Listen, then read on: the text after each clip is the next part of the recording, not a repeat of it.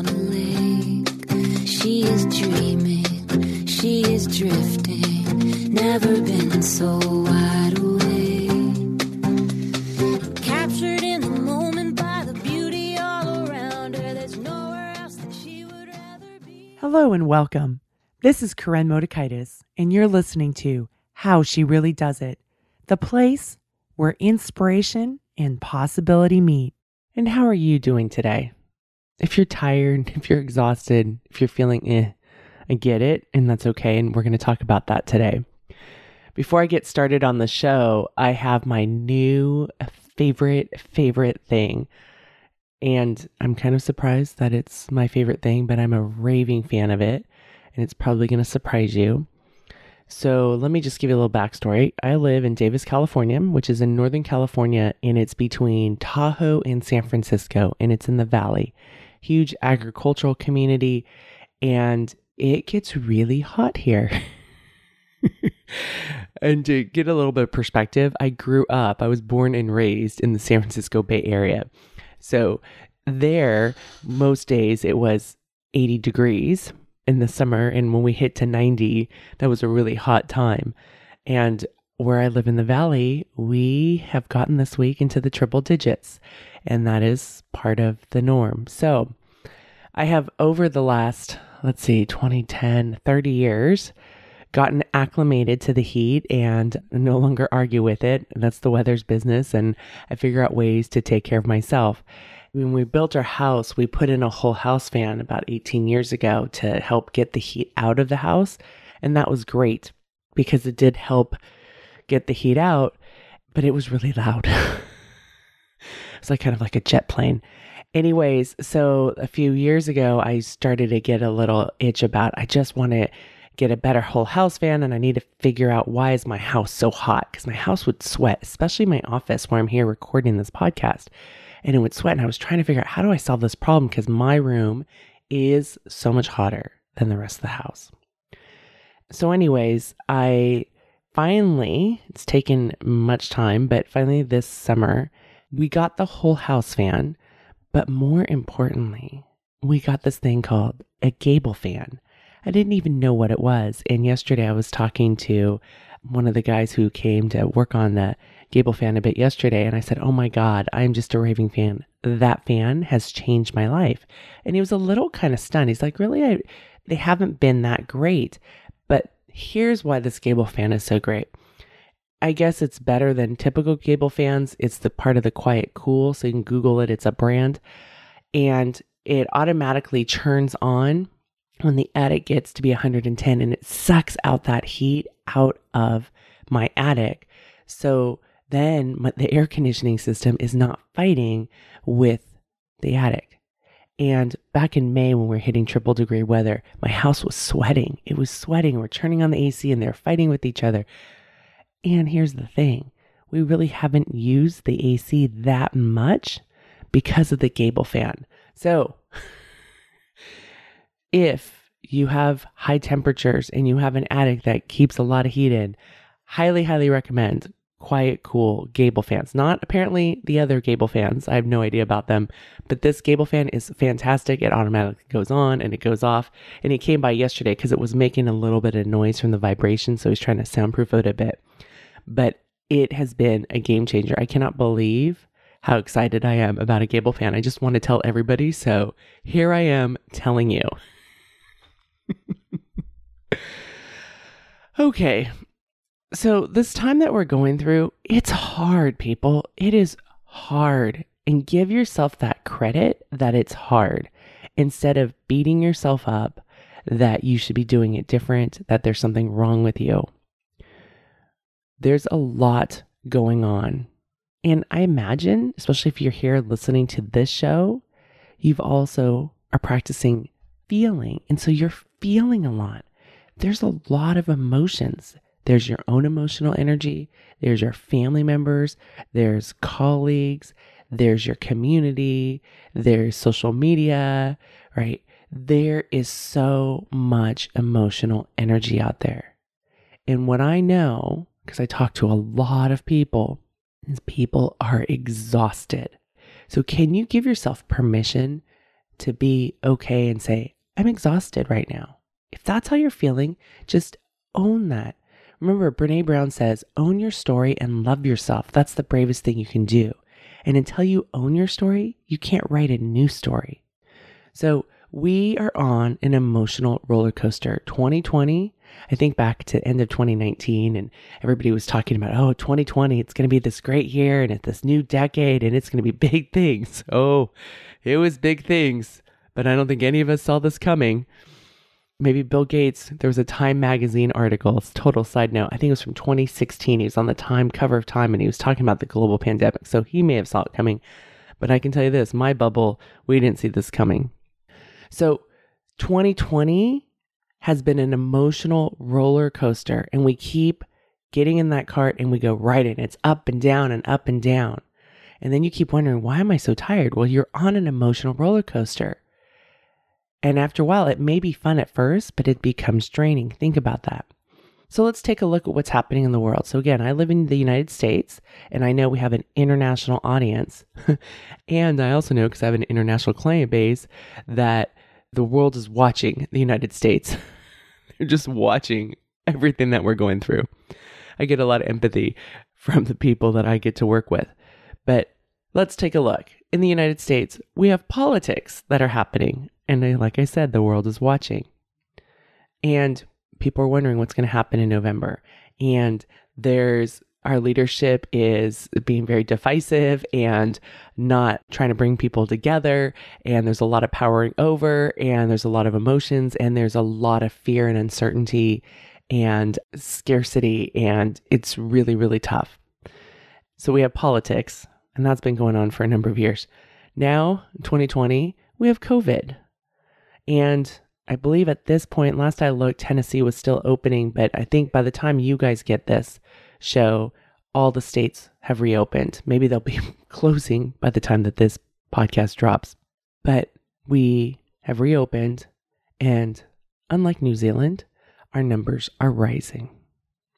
And there's so much controversy about wear a mask, don't wear a mask. It's my civil liberty not to wear a mask. You're not the boss of me.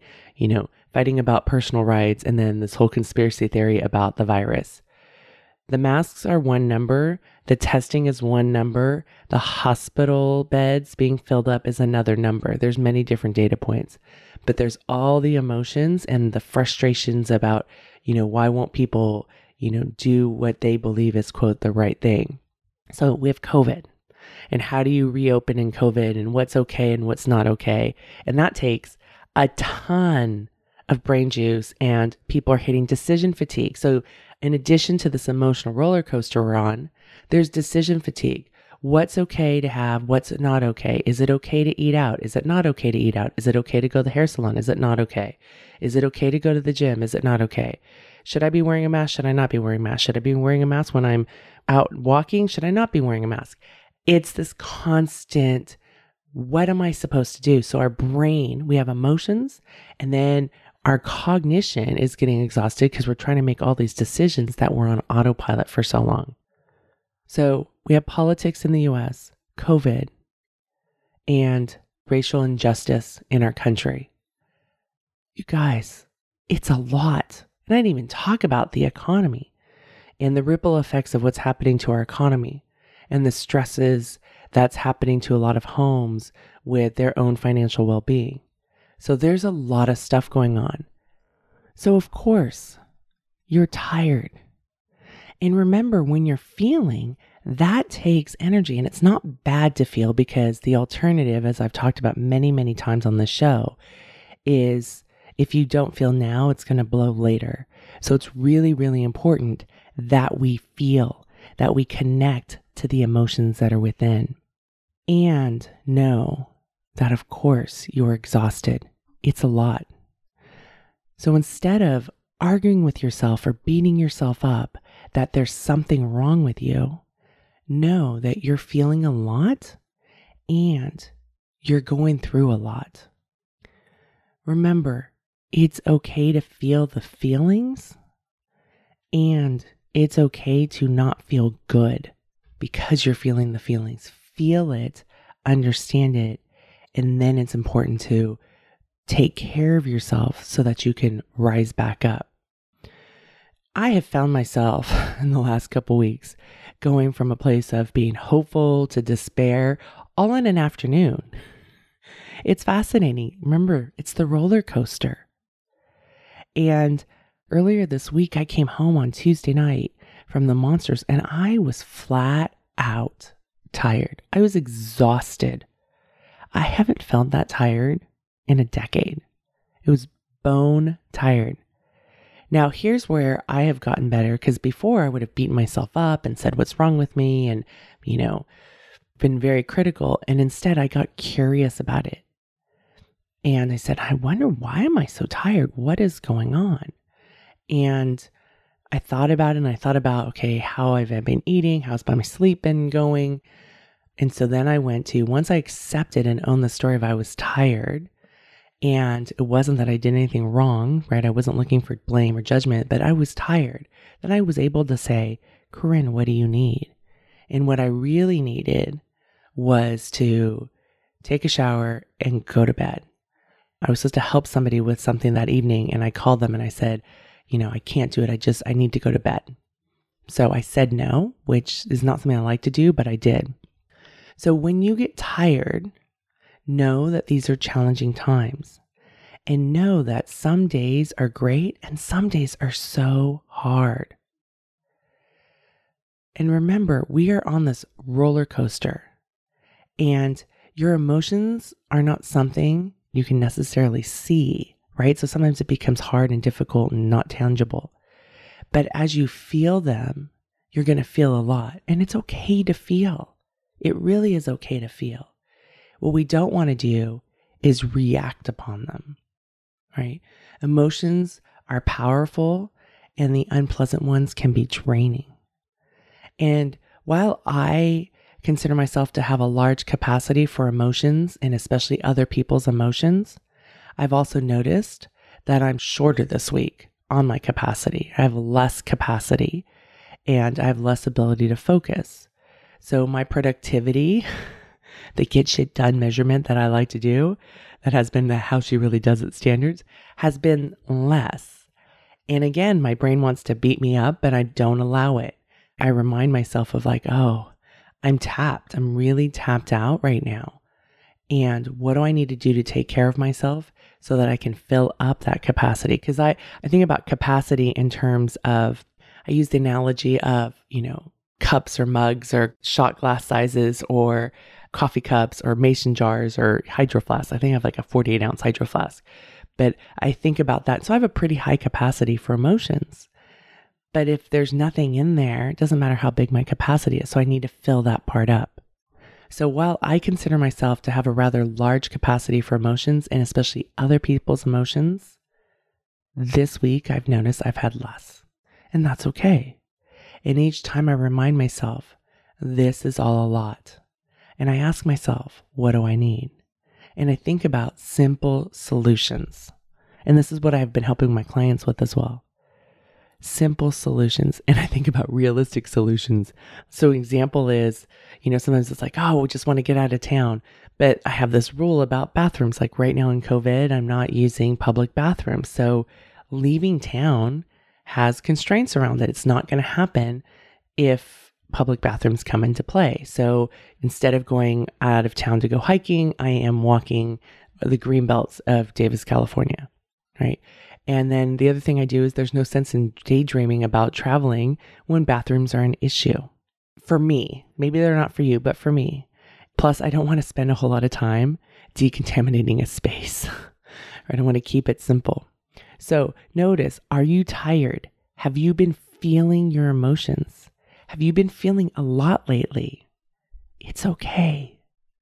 Are you judging yourself?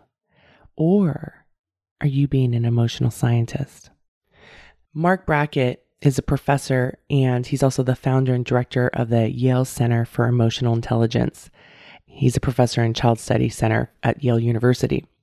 And he uses that term, are you an emotional scientist? We want to be emotional scientists, like be a scientist of your emotions. Like we don't need to judge it, be a scientist. And there's a correlation with being an emotional scientist as having a growth mindset, which we talk about a lot here. And that means one is pay attention, feel your feelings, let it out. And what I mean by letting it out, not offloading your pain to others, but it may mean crying. It may mean venting. Maybe you need to talk to a friend or a therapist, a coach, somebody, and to vent, right? Feel your feelings. I have some clients, they'll get on the phone for their weekly session and they'll start to vent. They get upset. They say, I'm so sorry. And I'm like, but this is what we're here for. It's so that you can do all this processing, get all the stuff move through it so that you can re enter and lead your team, lead your family, lead yourself, and get grounded after our session. But you need a safe place to process. So feel your feelings. This doesn't mean you act out your feelings. That's really, really important because when we don't feel our feelings, that's what's going to happen. And when our feelings become too much, it becomes so easy to just offload it. One of my clients this week, she had a really hard day and there was some stuff that had gone down and she went out on a run and for her running is therapy and she allowed herself and she doesn't really like to have these feelings but she had a lot of anger and she ran and she allowed herself to get really mad in her head as she was running and pounding the pavement and letting it out and owning her story and saying who she was mad at. This is all within her as she was running and processing, right? And what she did was she did this run and it felt so good to just own it instead of trying to be the good girl and pretend it wasn't happening. And she owned it. And she also knew that she needed to process it some more before she could go inside her home because she didn't want to bring this emotional energy into her family. So she got that out there. That was a way of feeling her feelings, being in a container that works for her, getting it out, processing it, and then helping her get really clear. So emotions are really powerful. You may not speak your emotions, but you can feel them. They can give you clarity and understanding, and it can help you make decisions. And then with your emotions, if you don't clean that up, those around you can feel it. And we're seeing that right now in our lives. So I've often said here, and I learned this from Jill Bolte Taylor be responsible for your emotional energy that you bring into a room. And when you are drained, think about what you need to do to recover, to refill. So remember, I talked about capacity. Do you have a shot glass size of capacity for emotions? Do you have a coffee mug size? Do you have a mason jar size? Do you have a hydro flask size? We all have different emotional capacities, and that's okay. You can grow it. Like I used to have a shot glass size. My capacity is much bigger. I've learned how to grow it and develop. It's like a skill set. It's like learning how to swim. You can learn how to grow. So maybe, you know, when you first start swimming, you can swim 200 yards, eight laps of the pool, and that's it. And you keep showing up and keep practicing, and you eventually get to 2,000 yards. So we all have different emotional capacities, but you can grow it. But before you can grow it, you must fill it up. You must fill up whatever you have. So, how do you refill? Here are some concrete examples for you. Sleep. Sleep is one of the most important things you can do. And when I talk about sleep, I'm not talking about the hiding away type, like, oh, I'm going to run away and sleep and, you know, numb myself. I'm talking about sleep, like our brain needs ourselves asleep, our bodies needs ourselves asleep so that we can heal and replenish. So sleep in the sense of nourishing our body and our brain. Connecting with others. That could be a way to refill. But it depends like what's happening with your emotional energy. Are you getting filled up or are you filling up for others? So that's something to pay attention to. There are some people who are givers and there's some people who are takers. And there's some give and take and paying attention. This is all the stuff, the invisible stuff that we may not notice. So after you connect with others, how do you feel? Do you feel replenished or do you feel drained? Pay attention to that. And it's not an all or nothing that, oh, all people drain you or all people fill you up. Different people, and depending on where their capacity is right now like my client did with her run and acknowledging her story, she let out the pain so she could move through it and release the painful feelings. And the next day, she felt so much better and she was clear and she was very calm. It was a very productive period for her to go on that run and process and own her story. For some people, music is a great way to replenish. It helps fuel you. For some, it can be reading that can help fuel you. The other one is managing your cognition, which is what are you telling your brain to do? Telling your brain the truth. It's mindset practice, which I talk about here so often. You want to tell it what you know. So I remind myself daily, especially when it becomes, you know, there's so much uncertainty in the world and what's going to happen, and my brain can dress rehearse tragedy. I remind myself daily we are humans and we have a history of being resilient. So I would not have known how to get through COVID a year ago, six months ago, but we've been getting through COVID. I don't know what the future brings, but I remind myself that we are humans and we are resilient. And that's really important. The other thing is is that when we get into this place of fear, because remember our brain is set up to protect us. And when I used to teach at the college, I used to teach a learn to swim class and it was an indoor pool and a lot of my students at some point in their life had had serious trauma around a pool. They had, you know, a near drowning. They were raised in a family that wasn't comfortable around a pool that really taught them and ingrained in them that pools are dangerous. And so then they show up to my swimming class and want to learn to swim at some point. There's usually a catalytic event. They have a child, they need to graduate. And so they're like, okay, I hate all exercise. So swimming's the one I'm going to do. There's something that finally gets them into the pool.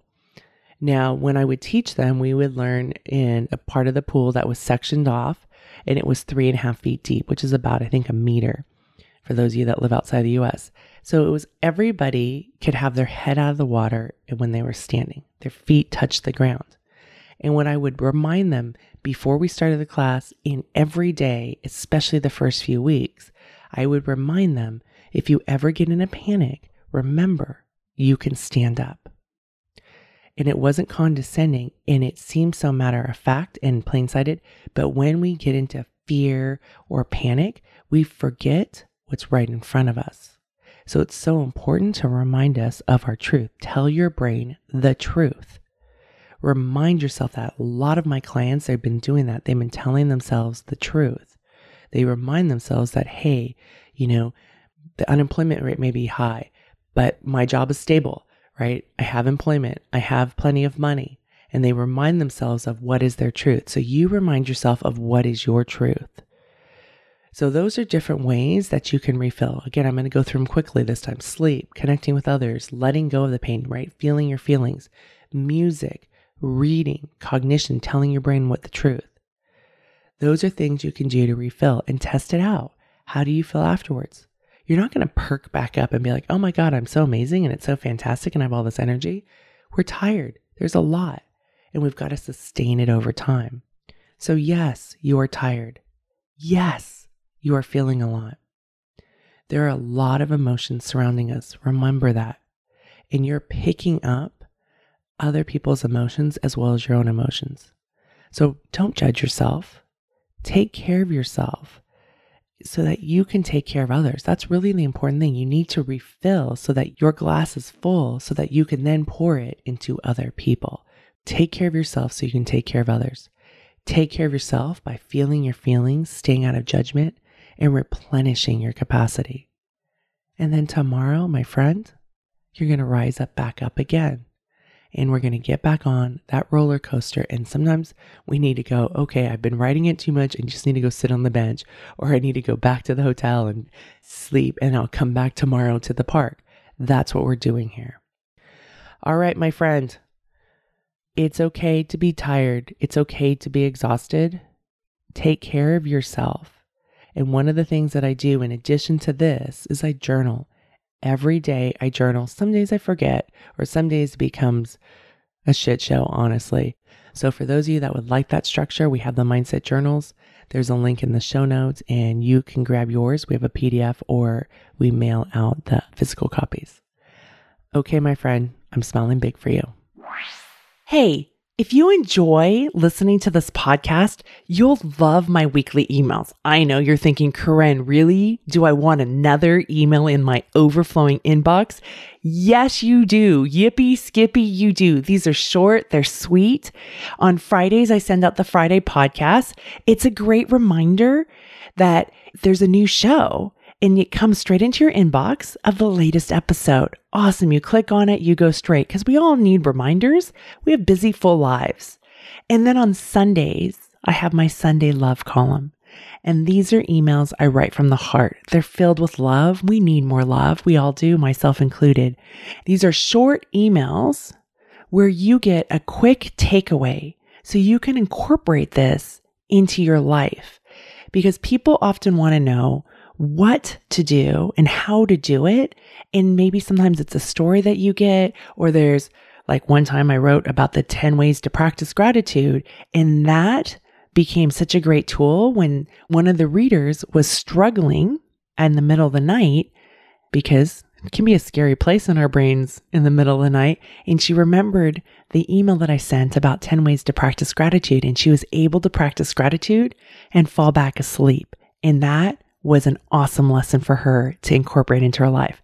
Go to the show notes, and there's a link in the show notes where you can sign up and get these emails in your box. On a lake, she is dreaming, she is drifting, never been so wide awake. Captured in